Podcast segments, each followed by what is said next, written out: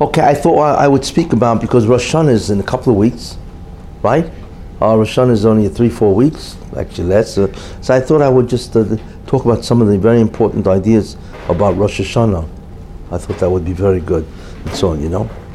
Uh, Rosh Hashanah, um, I, I like to title this year, Rosh Hashanah is not what you think. Most people do not know what Rosh Hashanah is. It's interesting. And uh, if you ask somebody, well, what is Rosh Hashanah about? They will tell you it is a time of judgment. You see? And is that true? It's true. That's not really what the essential message or the essential feature of Rosh Hashanah is. You see? And because of that, a person has to know what is being judged, why. So therefore, when you try to pray, intercede in the judgment process, you have to know exactly what to say, what your line of argument is. Very important, okay? And so forth. Now, the reason why Rosh Hashanah is really problematic in terms of a day of judgment, okay? Um, how could there be a, a judgment day once a year? Could you imagine if the courts were only opened one day in New York City, one day out of the year? What would happen? You'd have a repeat of Charlottesville. It would be a pandemonium. So how can you have one day a year to be a judgment day? It doesn't make sense.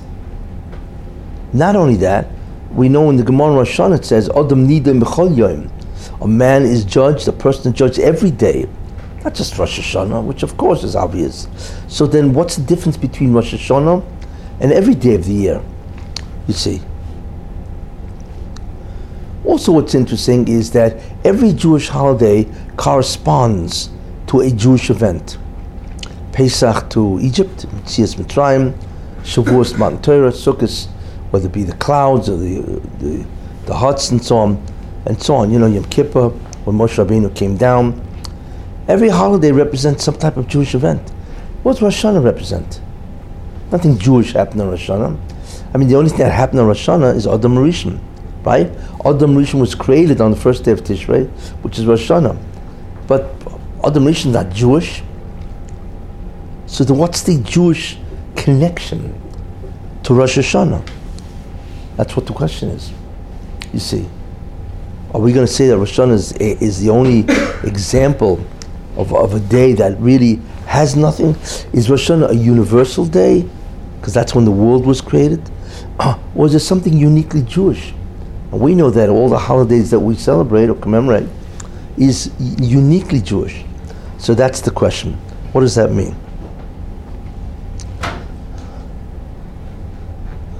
Also, why is Yom Adin on Rosh Hashanah? Truth is, it's two different concepts. If there would be a judgment day, why does it have to be on the first day of Tishrei? It can be any day. What is the connection that a judgment day is on the first day uh, of the year or when the world was created? What is really the connection? It also says that everything is judged. The question is why? Uh, I can understand why man is judged because he has free will. So therefore, he, if he does something bad, then he is culpable, he's guilty. But animals have no free will. Why are they judged? Why is the entire world judged? See? How could that be when they are not guilty of anything? So the question, of course, is what does it mean that they're judged? Another question. Imagine a guy, he's being tried for life and death. A sentence, you know, if he's, he's being tried, right? You know? So, on, uh, the, so he's being tried, let's say, the next day. Let's say it's Tuesday, right? So you knock on his door Monday night, right? And the guy lets you in, and you find that he's got a whole festive meal going on. His family's there, all the best dishes are there, He's got all the best food and so on and so forth. You say, well, what, what is this? Well, so the guy said, what do you mean, what is this? Don't you know? You know, I'm being tried tomorrow if I live or die. What? Why would anybody be doing this? You'd think he'd be in a room, in a dark room, crying his eyes out. Or, eh, you know, taking, uh, what do you call it, uh, Prozac. You know, popping pills, Prozac and Valium and all that kind of stuff, right? What's he doing making a su'udah on a day of judgment? Is life and death. This makes no sense. You know? Does anybody think about life and death on Rosh Hashanah? Who thinks about it? You know? You're just thinking about, well, the great food that you're going to go home to. You know, you're waiting till it's all over and then you go home and kiddush and eat a great meal. What does this have to do with the day? The, what the person does in terms of the activity, the meal, the festive meal, is completely contradictory to the entire meaning of the day. Doesn't make sense. So what's going on here? Uh, you know, will somebody tell me really what's going on here? Is it a day when a person judges life and death, or is it not that day? What is this? You see, and what's interesting is the is the the Malachim said to the Rebbeinu you know, why don't we say Hallel? You know, hey, if things are so great, we'll have a festive meal. Why don't we say Hallel? Can you imagine this saying Hallel on, on Rosh Hashanah? So the Baruch says to them, well, since the books of life and death are opened in front of me, which is judgment, can't say Hallel. Like, what's this discussion about? You know, the Malachim know that the books of life and death are opened.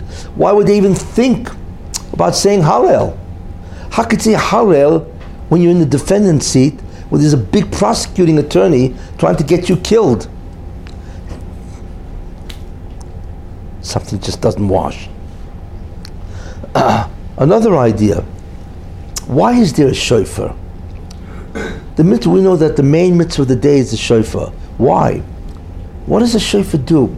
You know, because you blow a ram's horn, therefore that's supposed to make things better? What, is, what does this have to do with a judgment day? You see. Uh, then it says, that the Satan is confused on that day, you know. So the question is, why is he confused? You think after 5,776 years, 77 years, he would have figured it out. I mean, the guy's got a big IQ, you know. You mean he hasn't figured out after 5,777 Rosh Hashanahs what's going on here? Yet he's still confused. Don't sound like he's too smart, right? and, and so on. Also, why is Aseres Yemei Tshuva after Rosh Hashanah? Should be before, right? What's it doing after? It's after the judgment. You don't want this. You want Aseres Yemei Tshuva before the judgment, not after the judgment. So then why do we have it after the judgment? That's the question. Okay, there's a lot of questions. Obviously, it does indicate that there's something we don't understand. What's going on? And therefore, we need to get a handle on Rosh Hashanah. What does it all mean, really? And I had once mentioned, but I'll repeat it, that there are three actions of God. there are three things that God does. The totality of the acts of God can be subsumed under three different categories.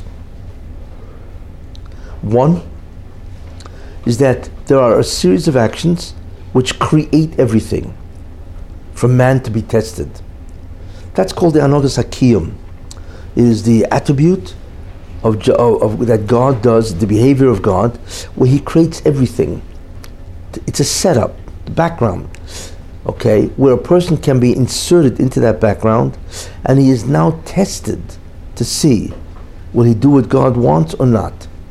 So that's Dan Hoga, the series of actions of Kiyum that brings about the possibility of the fulfillment of creation, which is that man is tested and brings a tikkun to the world. You see. And the idea, of course, is that everything God does advances the process or the purpose of creation. Everything God does must have that in mind, that it advances the process of creation.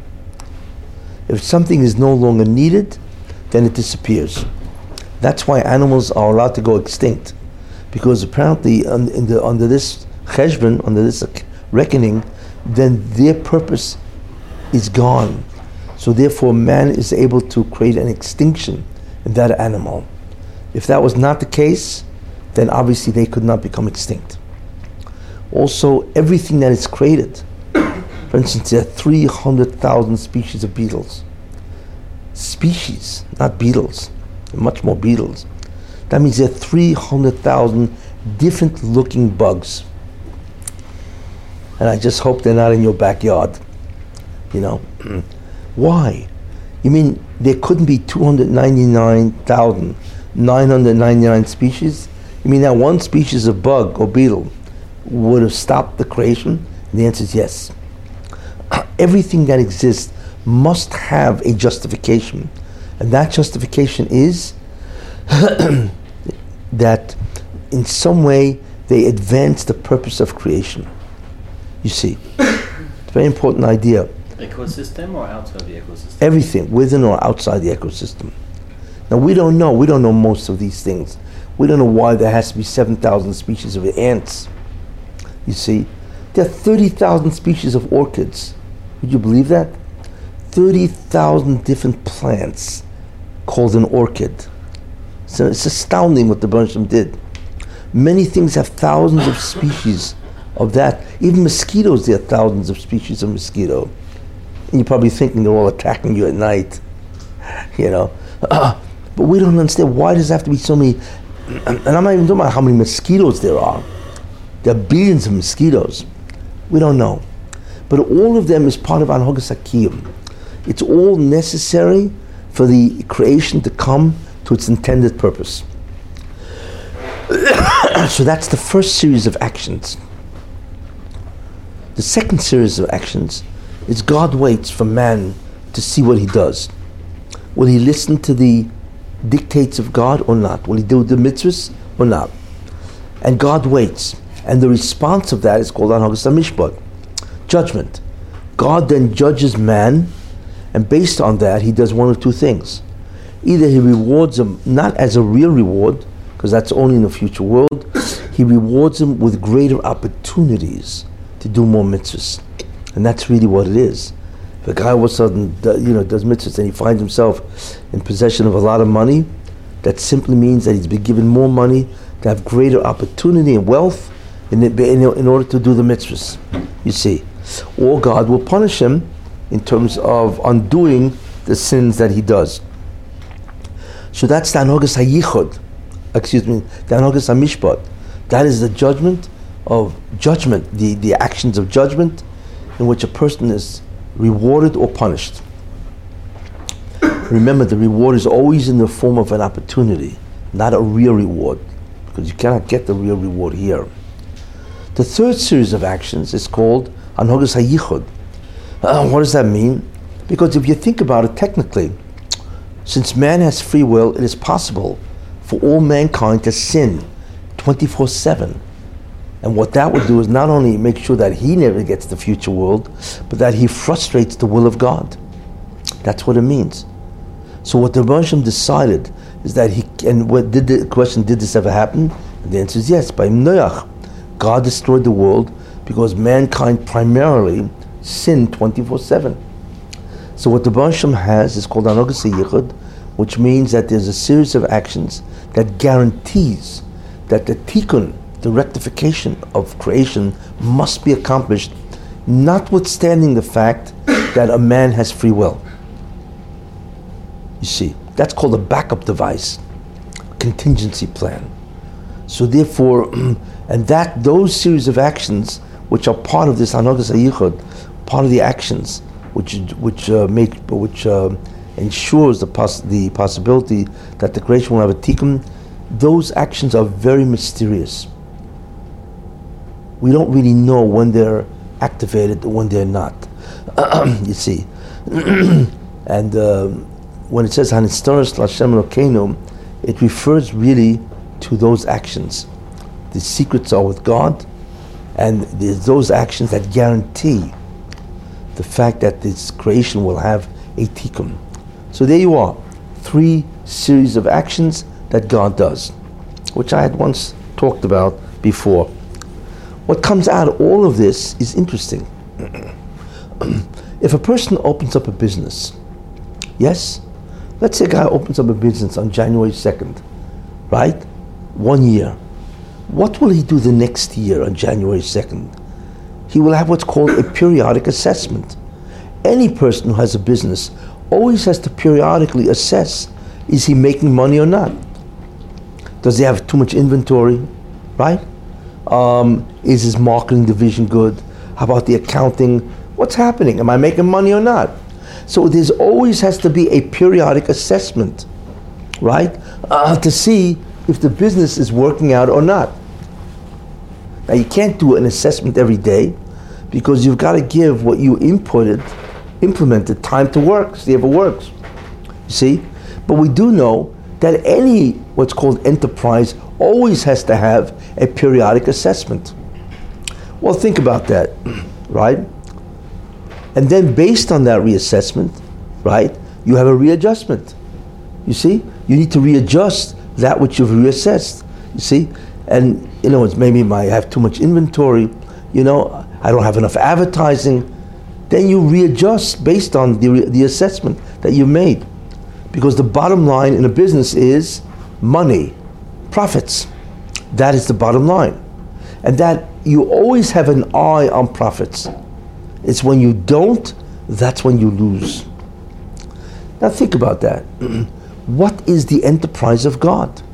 What is his business? His business is called tikkun, isn't it? That's his business. Uh, so therefore, God always is looking at where does the tikkun stand? Where is it? Uh, the Jews are the ones who do the tikkun. Are the Jews doing the tikkun, or they're not doing the tikkun? Where's the balance of the kedusha? Remember, where is the holiness, or the, what's called the Kabbalah, the sparks of holiness? Where are they? Uh, are they with the Jews, or are they with the Satan? What's happening here? So God is always concerned about where is the balance of spirituality, because that's His business. He wants to bring the redemption, the geula, right? And therefore, he always wants to know where is the balance of kedusha or holiness. What are the Jews doing? so therefore, what God does, He does the same thing. He assesses not an individual. He assesses the tikkun of the entire bria. Where are we holding? And the question then is, what is your contribution to this tikkun? You see. So the problem is, if you're not doing your job, God may say, well, I'm going to change your place in the tikkun process. You see. It's not so much a punishment. Uh, what it's more is, where am I going to put you to advance the purpose of creation, which is the rectification? That's what God does. Uh, you see? So God may look at somebody and say, you know, you're wealthy, you're not doing it. You're not doing the mitzvahs that I thought you could do. So you know what I'm going to do? I'm going to reassign you to a new spot, and guess what? That new spot means you got to be poor. You see? So you are looked at in terms of the tikkun more than you are looked at in terms of your sins. It's not an individual sin that God necessarily looks at you. Uh, what He really looks at is what is your contribution to the tikkun? Is it working or not? And if not, He's going to reassign you to a worse place. You know, if you're a VP, a vice president, you're not doing your job, guess what? He's going to send you to the uh, mailroom as a clerk. And that's the last place you want to go, right? You don't want to do that, right? He's going to diminish or demote you. Nobody wants that, you see. And therefore, that's what he has to do. Why is demotion advancing tikkun? Whatever, the, well, God knows what the process is and where you need to fit to uh, assist the process. That's the Hanagas HaMishpat, HaYichud. That's the Anogas Yichud, correct. What about Hanagas HaMishpat? It's, it's, it's all, in that sense, it's all the same. All I'm saying is that uh, Rosh Hashanah is the assessment time of the tikkun. That is the primary thing that goes on. Uh, God reassesses your position in that process. What's your contribution? Are you assisting, right? Or you obstructing? And it's not just an individual, it's national. Well, the Jews are messing it up in Spain. So guess what? He's going to allow Isabel and Ferdinand, right, to kick the Jews out. Because clearly, whatever was happening in Spain was not assisting advancing the purpose. So it's not the individual Jew that was only judged, it was the nation of Israel. You see, different countries. Or God may say, you know, I need the Jews to go into that country because in that country they can do the tikkun better because that's based on the test. So what does he do? All of a sudden that nation becomes prosperous and they become super wealthy and the Jews move into that nation to benefit from the wealth. You see? So a nation can change its economic status, or its military status, or its political, or whatever, in order to shift the Jews around. you see? Everything that is done is done for the sake of tikkun. And since the Jews are the only one that can do the tikkun, everything that is done is for the sake of the Jews. But what I'm trying to tell you, it's not an individual basis of sin or mitzvahs. It's based on the tikkun itself which is a much greater assessment than an individual assessment. You see, that's what happens on Rosh Hashanah. you see. and therefore, uh, that answers many questions. Many questions. Okay. Is Rosh Hashanah, why, how could you have a, a, a Yom Adin once a year? Am I asking you that? Oh, so first, first of all, what is the essence of Rosh Hashanah? Right? It's not so much judgment, it's assessment based on the tikkun process. You see. And that's why it's not a contradiction the Gemara it says a person is judged every year, every day. Because every day he's judged in terms of how is he doing in whatever role God put him in, mitzvahs and, and averis. Uh, but once a year he's judged in terms of the overall contribution to the entire tikkun process. You see, that's the difference between the two judgments. You see, okay. what does Rosh Hashanah have to do with a with a, a Jewish holiday? What Jewish event? And the answer is, Rosh Hashanah is not a Jewish holiday; it's an Israeli holiday. Now, before you get caught up in that, it's Israeli holiday. What is that supposed to mean? Uh, who was Adam Rishon? Adam Rishon was not Jewish because in the beginning the Rebbeinu never intended to give the tikkun to the Jews. He wanted to give it to mankind. Therefore, Adam Rishon wasn't a Ivri, a Hebrew, a Jew, right? He was an, he was a Yisrael. The concept of Yisrael means a person that can do the tikkun. He has an neshama that can do tikkun. That's Yisrael. You see, it's only because mankind sinned for two thousand years that Avram Avinu took over the job of tikkun, and the Rebbeinu took it away from the nations of the world. So therefore, the job, uh, therefore, the Jews became the Israelis, Yisrael. You see, so therefore, Adam was the Yisrael, but not an Ivri or Yehudi. Therefore, but the essential job of a Jew is what? Is tikkun. So the essential job of a Jew is really Yisrael, not Ivri. I just took that Ivri became Yisrael. Or I should say Yisrael became Ivri. But until Avram Avinu, Yisrael was just the nation of the world. It was Adam Rishon. You see. So therefore Rosh Hashanah is the day that God created the concept of a Masakin, somebody who can rectify creation. That was a non-Jew or rather a Yisrael, Israel, Israeli called Adam Rishon. So that's the day of the business, and therefore, right, that's why it's an Israeli holiday. It has nothing to do with Judaism. It has everything to do with Tikkun. Judaism are Jews who took over the Tikkun process, and therefore the process of Tikkun now becomes Judaism. You see how it works? And since God started the business when? When Adam was created? When did God start the business of Tikkun? With the birth of Adam. When was the birth of Adam? On Aleph Tishrei, right? So therefore, the periodic assessment usually is an annual assessment, right? You started on one day, and a year later, on that day, you have an assessment. So therefore, since the whole tikkun process started on when?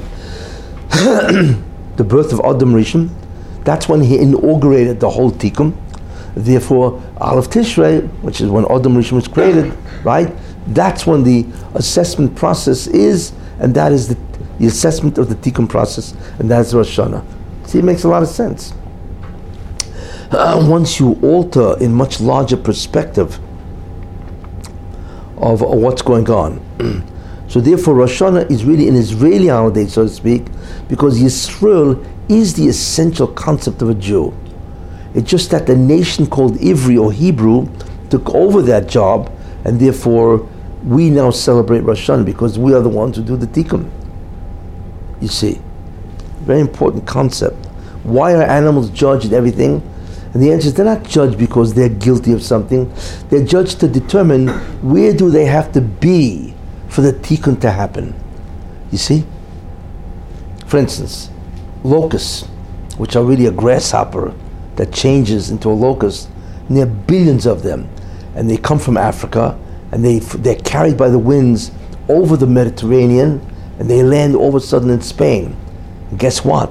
They eat up half the plant. You see, uh, so therefore the locusts are judged. Where do they have to be uh, to allow the tikkun to take place? And if it means that a country has to be punished, so all of a sudden the wind picks up the locust, That's part of the assessment, right? And picks them up and deposits them in another country. So they're not judged because of guilt, culpability of themselves. They're judged in terms of where do they have to be positioned in order to allow the Jews to do the tikkun. That's what they're judged. And that's all part of the what? That's all part of the assessment. That's what we pay for Malchus. What was that? That's what we pay for Maloicha, Kolor, and Kolor, that. Yeah. Yeah. Because that's really what it is. You want to judge the entire world, you see.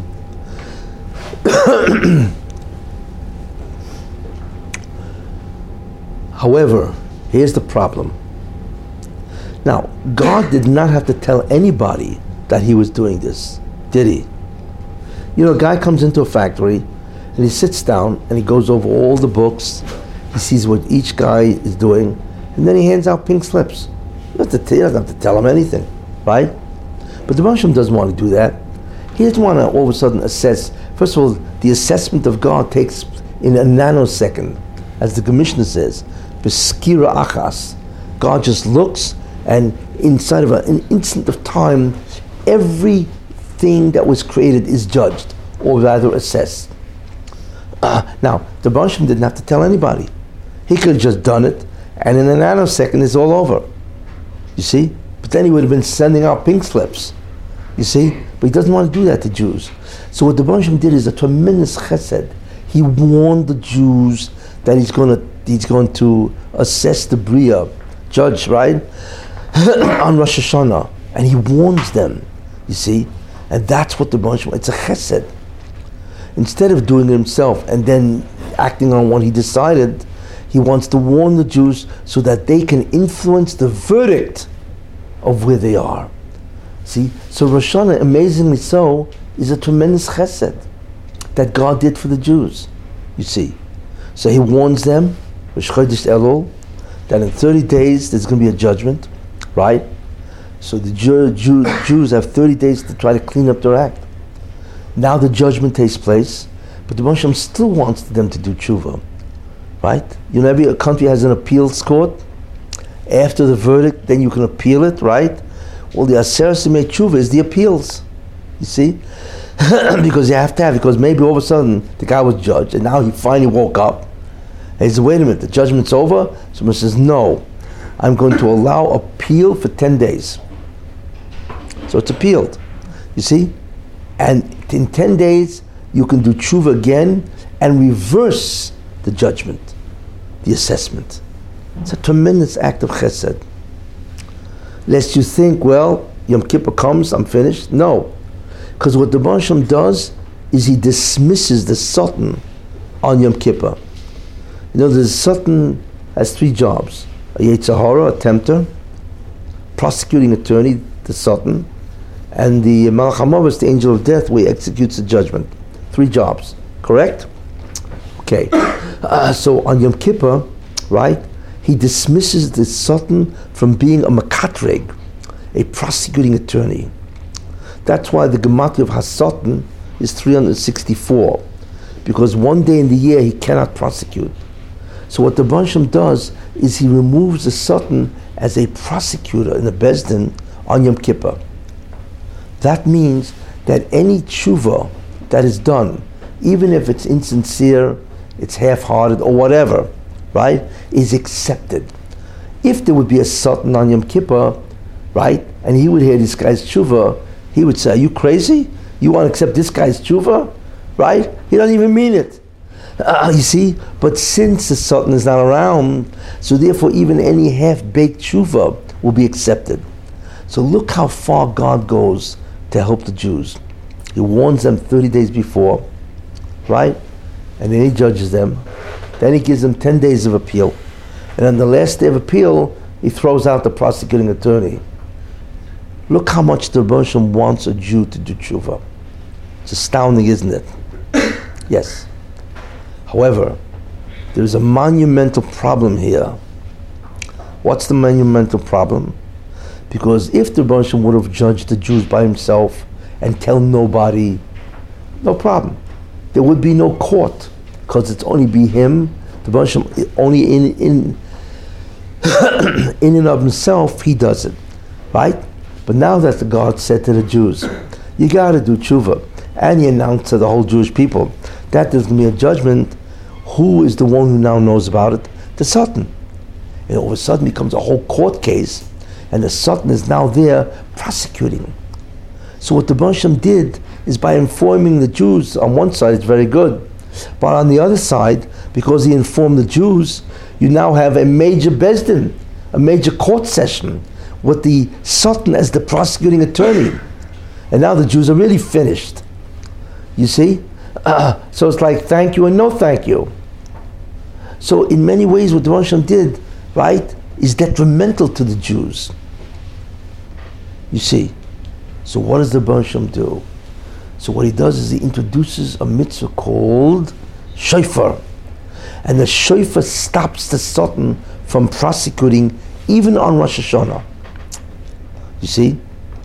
So the Baruch therefore gets away with it. He warned the Jews, and he actually stops the when the Jews blow shofar on Rosh Hashanah, he actually stops the Satan from prosecuting. And that's why the Satan is confounded. Course, he knows that the shofar sounds. He will be out of a job. But he's hoping that the Jews don't blow shofar.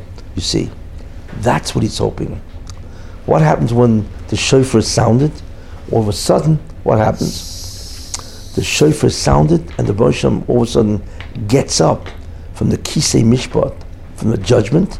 He gets up, and he goes into his private chambers, kisei rachamim, and that's the place of anhogas yichud. You see, uh, he gets up from the place of judgment because the Jews blow shofar and he goes into his private chambers, and over there he judges the Jews or assesses the whole creation without it being a prosecution, without it being a judgment process. You see, that's what the shofar does. In fact, that's why the first letters of the psukim that we read by uh, before we go shofar spells koras satan. Exactly. You see, koras satan. So he doesn't throw him out, he goes out. He dismisses him because the Jew. the Satan or he just leaves the, the courtroom? Either way, the guy's out. Extrajudicial. Extrajudicial, yeah. Extra. No, they call it extra partial. What's it called? Of course. Extra something. Yeah. he ends the case, and the Satan goes out of his mind, and the Satan has to take Valium. You see, Can- why? Part of Hanhogas Yichud, it could be perceived as a punishment, meaning. But it's a guarantee. Remember, the Anogas Yichas are those actions which God takes to guarantee that the Jews will be in Olam Haba. That's why, in a certain sense, it's it's not good for us because the major element or the major instrument that it has is suffering.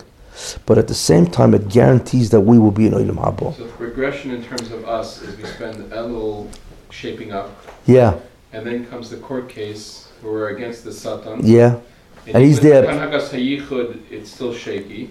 Then Yeah. there's made tshuva, we can appeal for even better.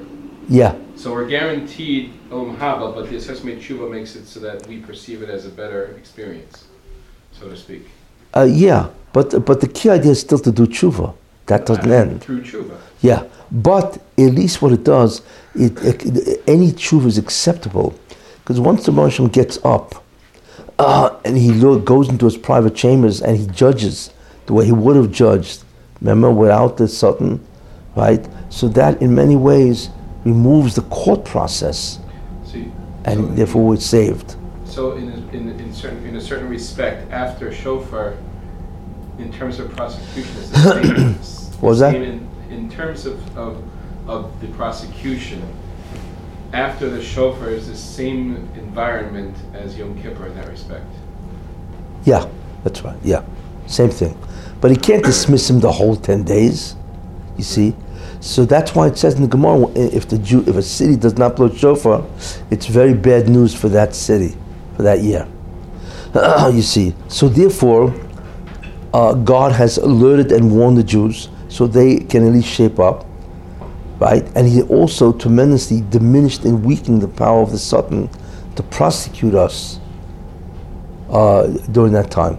So that is really what the shofar does. And that's why the shofar has sounds which resemble crying. Shvarim is a cry. Uh, it's different forms that a person cries. A shever, a tekiah, a wail. Uh, shever is a, is a sigh, you know, and a true is a staccato wail. Why does it resemble crying? Yavova, it's called. And the answer is because the primary instrument that Anhagas Yichud uses is Yisurin. But we would rather have that and therefore survive and get Oilam Haba. You see. and so that's really what the shofar does. Where's Yeah. the confusion? Was that? Where's the confusion with it for the Satan? That the Jews blew shofar. So he knows the Jews are going to blow shofar. No, they may not. There are many places that don't blow shofar. And know? All, Yeah. all shofar is going to accomplish is Hakadosh Baruch Hu is going to. He's going to leave, correct. He will leave that courtroom and go to another place, yeah. Yeah. That's right. Yeah. Uh, but in any case, this is the concept of what Rosh Hashanah really is. It's a day of assessment, re-evalu- re- readju- readjustment. Uh, it, it's on the day that Adam was created, which is the first Yisrael, and we took it over as Jews. God warns us, you see, that's why everything is judged.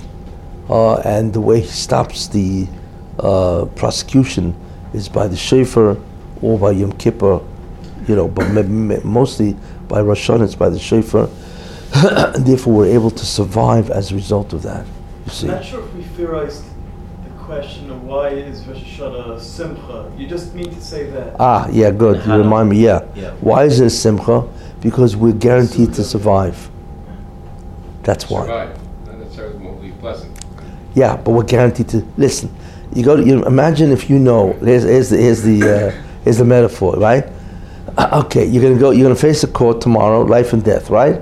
Will they convict you of murder or not, right? But you know that uh, your guys just paid off the jury. The mafia guys, right? Either they paid them off or they threatened them, one or the other, right? So you know that the jury's gonna uh, vote in your favor, right? So you go into the court, right? You're still nervous because it's it, after all it is a court case, you know. But since you know uh, that you will win, you're not as worried and anxious. See, that's what the Malachim said. The Malachim said to the Moshem, "Hey, if it's a setup already, so then why why bother with the whole thing? Let them just say Hallel, because they're all going to survive anyway." So Moshem says, "True. However, since it is a judgment day, you know, and there is an unpleasant aspect of the whole concept of judgment, because maybe they do have to suffer, so you can't say Hallel. You have to be completely joyous and so on. You see." So that's what the Havamina is. And that's why Rosh Hashanah, we don't even think, we're not worried so much. That's why we can sit and have a festive meal. Even though it's, a, it, like I say, the, the book of life and death is open. But we know that the Moshem will save us with Anhogas Yichud, you see, and that we will get uh, ultimately Olam Haba. And in the end, that's really what we want. You know? We want to be guaranteed eternal life infinite bliss eternally. Let's face it. That's the real, you know, here, you know, ends pretty quickly. But over there it's eternal. So that's why we're not as worried about Rosh Hashanah as we should be. You see? You know? It's interesting that people just sit there in front of a whole meal and never ask themselves, what am I doing here? If the, if the book of life and death is opened, what in the world is going on? It's like nobody thinks about it even. Yet that, that's, that's, that should be the most astonishing aspect of Rosh Hashanah. And not only that, what do they call Rosh Hashanah? Don't they call it a Yom Tov? Right? Do you ever hear them call a Yom Tov a good day? When there's a court case of life and death? Wow. See? Could there be a stira between Hanagas Yichud and Hanagas Mishpat? The what? Could there be a stira between Hanagas Yichud and Hanagas Mishpat for an individual? Yes, there could be, yeah. So which one will win on Rosh Hashanah? Mishpat. On Rosh Hashanah, Yichud. But in the end, Mishpat. In the great day of judgment, Mishpat will win. Everything must uh, equal out on the great day, you see. Know. Why isn't uh, I did leave one thing out, which nobody seems to be asking me. How does shofar work? Why isn't anybody asking me that? Okay, because you sound like you're pretty satisfied. and why is it so secret in the Torah? And this, the answer to that is what do we read on the second day of Rosh Hashanah? The Akedah. Why? You know, okay, because of the merit of what's his name of uh, Avram and Akedah. That's true. You know, but is that the only reason, or there's something greater? The answer is much greater, because you have to understand why shofar works. Why is it if you blow a ram's horn, does it work? Clearly, then there has to be a connection between the Akedah and the shofar. What is it? So I'll tell you. The Akedah is a very strange event. Very. You see, imagine Avram Avinu sleeping. He gets up, you know, right before he goes to sleep, right? And God says to him, okay, here's what I want you to do. You see the guy in the next room? Yeah, that's Yitzchak, right? By the way, tomorrow morning I want you to slit his throat. So Avram Avinu must must have taken must have taken a double take. He said, Excuse me, are we talking about the same person? Yeah, Yitzchak in the next room. Tomorrow I want you to take him to Hamaria and slit his throat. Okay. Actually, the Russian didn't say that. He said Hallelujah. You got to bring him as a sacrifice. Uh, what went through Avram Avinu's mind? Many things. Many things. One, what was the resistance? Right? One, how could he do that? First of all, that's his son. Kill his son. Whoever heard something like that? Whoever something like that? You know? Number two, Yitzchak is an incredible tzaddik. He's going to kill a tzaddik. Not only that, Avram Avinu is chesed. How could a guy who's a tremendous kindness kill anybody? Least of all his son. Not only that, Yitzchak was the last was the last Jew. Right? Besides Avram, there's only one Jew left. That was Yitzchak. You kill him, it's over with. Ah, you see, there were many nisyonis that Avram Avinu had. Many incredible oppositions to this commandment that he would have. But the greatest one that he had was this. Because God said to him, yikor through Yitzchak the Jewish people will survive and continue. Well, we all know this. If Yitzchak is alive, that's possible. If Yitzchak is dead, dead people don't have kids. Right? So how's that possible? Uh, so what it was is was it was a command of God that was completely incompatible, logical, with a prophecy that he had. That was the greatest nisayon to Avram Avinu. Because the other things didn't make sense. I I understand about them. Uh, but this was illogical. You cannot have A and B existing at the same time. You cannot have A, here's the way it works. You cannot have A and not A existing at the same time. You cannot have A where Yitzhak will, will per- perpetuate the Jewish people and not A where you kill them existing at the same time. That was the greatest nisayon. It was an illogical command. Uh, what does that mean? Therefore, God was presenting himself to Yitzchak as irrational. Irrational. Don't make sense. It's not that God was telling him to do something that was unknown. Uh, he was presenting himself irrationally. Hey, this is crazy. And Avram Avinu had to overcome the nisayon of God's irrationality, where God makes absolutely no sense. Nothing. It's not that I don't understand what he's doing. It's impossible that God should say this because it means he's irrational. You see. and Avram Avinu said, Alpha Pikain. Even though I do not understand how this could be, you see, I have to do it. I have to believe in God.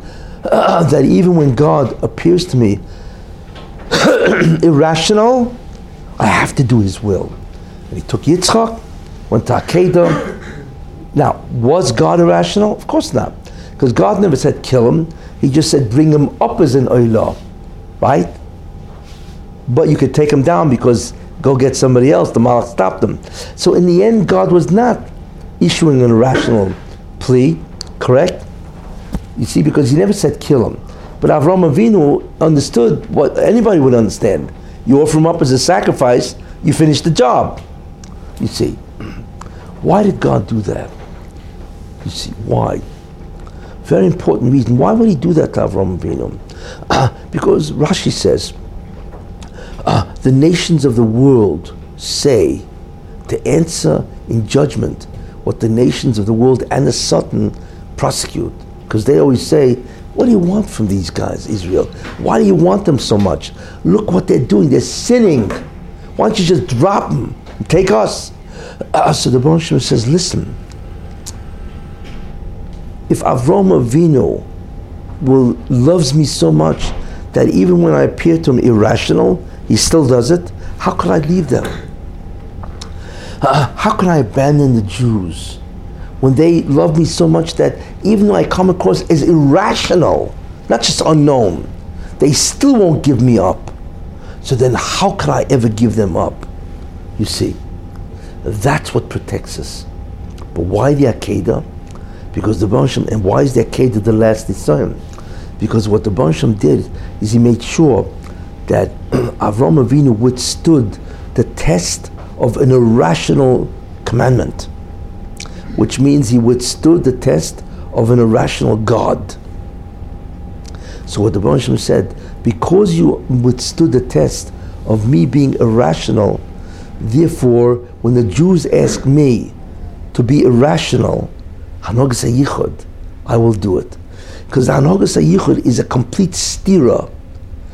You see, it's the rush of a toivloi, an evil man prospers, the tzaddik varaloi, the tzaddikim are suffering, the whole world is topsy-turvy. You see, that's really, that's, that's when you know Hanogas Yichud is activated. Uh, when the whole world is topsy-turvy, and nothing makes sense, that is the Hanogas Yichud. You see, and that's irrational. It doesn't make sense what God is doing. You see? So what, uh, what the Moshem did is because Avram Avinu listened to God, even though he appeared irrational, in that merit, if the Jews ever ask me to, to become irrational, which means to activate Anogas Yichud, I will do it. And what activates it? When did the Jews ask? The shofar, which is the Akedah on Rosh Hashanah. So what we do when we blow what, shofar, what we're really saying is, God, please, go into your private chambers, judge us, assess us, whatever you do. And even though what you're going to come out with is something which makes absolutely no sense, we are okay with that. We're okay with that. Because that will enable us, us to survive. So that we're really asking him, begging him, go into the Anhogas Yichud from the Mishpat. So that's really what happens. God gets up from the Anhogas Mishpat, the seat of judge, judgment, and goes in this private chamber uh, where his Anhogas Nisteres, his behavior is completely hidden. Not only is it hidden, uh, it makes no sense. It's a complete contradiction to what God said that He stands for, you see. So, because of the Akedah and the merit of Avram Avinu, we can ask God to do to us what He did to Avram Avinu, which is the act rational. So, therefore, we blow the shofar, which is a symbol of the Akedah, right? The ram's horn and that activates the Nogas Yichud even to the extent that it's completely irrational, and therefore we're saved. That's how shofar works. You see? Because of Avram Avinu's Akedah, he gave us the ability to request God behaving to us in a completely irrational way. I'm going to tell you something, one thing, you know? You think of the Holocaust and what the, you machshamam, the Germans and Hitler did, right? You imagine, imagine, just put yourself in the place. You're in a cattle car that can fit 70 people, 300 people in that cattle car. You can't move. And you're in that cattle car for days. Yes? What goes through somebody's mind? Is this rational? How does God do this to his own children? You see, how? You should know the irrationality of the Holocaust is beyond belief. It's not that they were only killed. Jews have always been killed, you know, uh, but it's the manner of their death. They were burned, their skins are lampshades, their fats are soap, right? And the rest of them are fertilizer. I mean, what is this? What manner of death is this? You see, that is irrational. You want to kill a guy, you kill a guy, finish him off. this wasn't death. This was death beyond imagination. How does a nation do that to a human being? And how does the Moshe allow that to his children? Right? That's completely irrational. You know, you, you, you, know, you have to think about what they thought about in that, in that cattle car. You know, I'm sure that this went through their mind. You know, there were hopefully there were. I mean, there were people who said Alpha became. You know, this is what God wants. It has to be Gamzul Toiva. but Gamzul Toiva it is, but still, it is such an opposite. What it means is that what it meant is that instead of God loving the Jews, the only explanation that one can come logically is that God hates his children, hates them. Because what father would ever subject his children to such a death? death is one thing. this is not death. This is cruelty and torture to the highest level that does not befit a human. And God is allowing it to be done to his kids that he says, You see, that is irrationality to the highest order. Yet the Jews want that. That's what we request on Rosh Hashanah. Behave to us in a completely irrational manner. and that way we will survive, you see. And that is the merit of Avram Avinu. And that's why we read the Akedah, that's why we blow shofar, you see. And um, that is why that saves us. So, when you are praying to God on Rosh Hashanah, it's not just so much that you're praying in terms of the individual sins you did. You see, you need to be mispalled that please don't change my position in terms of the tikkun. Keep me going at least, or improve my lot, you know, in terms of the tikkun. Sickness and bankruptcy and divorce illness and death and all this kind of stuff, you know. Please sa- save me tzom. But the key tshuva that a person has to remember is not so much that al this and that. The key is that you need to become more spiritual. You need to think about ruchnias more. That that has to direct your life, and not gashmias, materialism, and power, and pleasure. That's the key tshuva. And if you do that, no, there's no question that you will be an Olam Haba.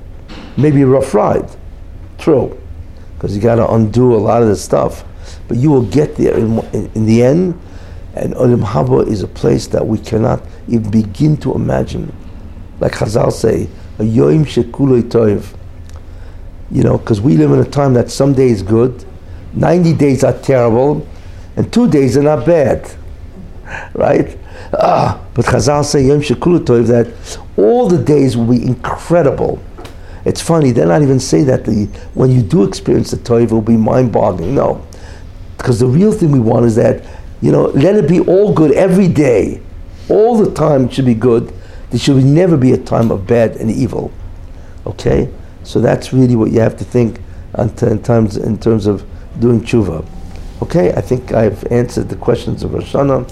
I think you have a good handle on what it's all about, and uh, let's hope that this Rosh Hashanah, Tov Ches, is what Tiyeh Shnas Eis Chidush. This is the time of renewal, and because of that, it will be Tiyeh Shnas Eis Chipozon, haste. Because once the Rosh decides to say, that's it, then all of a sudden it's going to go so fast, your head's going to spin. Remember the Jews left Bichipozon with haste?